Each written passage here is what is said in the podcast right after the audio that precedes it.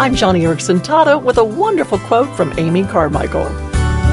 And I'm sure you know all about Amy Carmichael. She was a missionary to India, where she established her work in the early 1900s. Amy had a ministry rescuing little girls who were sold to Hindu priests for prostitution in the temples. By 1913, Amy's work, called the Dohnavur Fellowship, was serving 130 girls.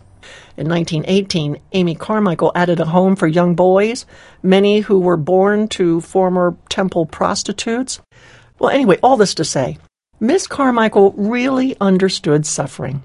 In fact, in the later years of her ministry, she became disabled and unable to walk, and for 13 years, Amy was basically bedridden.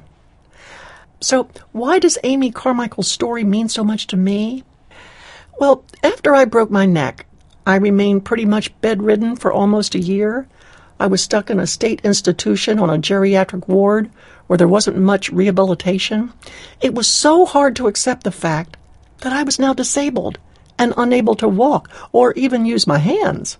Lying there in bed, I became so frustrated and deflated just thinking about all the things I could not do.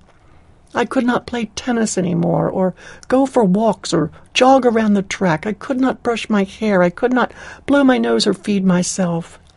But I found courage through the testimony of Amy Carmichael.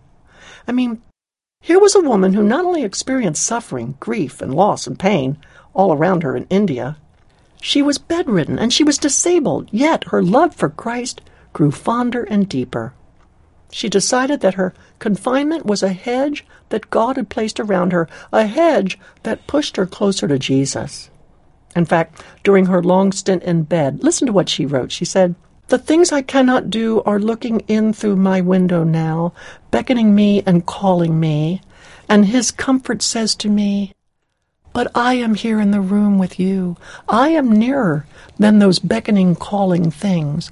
I come between them and you. You have nothing to do now but to please me. Wow. Is it possible?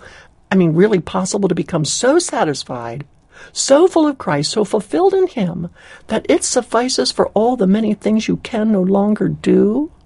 That the weight of those scales falls far more in God's favor than in daily activities you can no longer take part in? Amy Carmichael proved to me that yes. To open your heart to the Holy Spirit, to draw nearer to Jesus in prayer, to delve deeper into His Word and find unfathomable riches.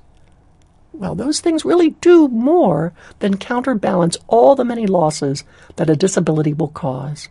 So, if you're struggling with a long illness, oh friend, do not grow weary because of infirmity. What you can do in Christ is greater than anything your body cannot do.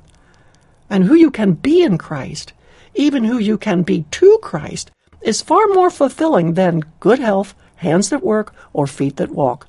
And I should know. Believe me, even after 48 years in my wheelchair, I can still say that I would rather be in this chair knowing Jesus than on my feet without him. And somehow, I do believe Amy Carmichael would have said the same.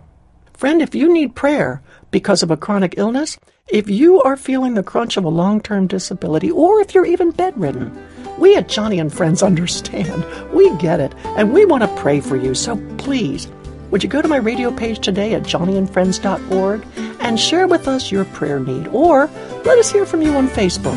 Either way, we will be lifting you up.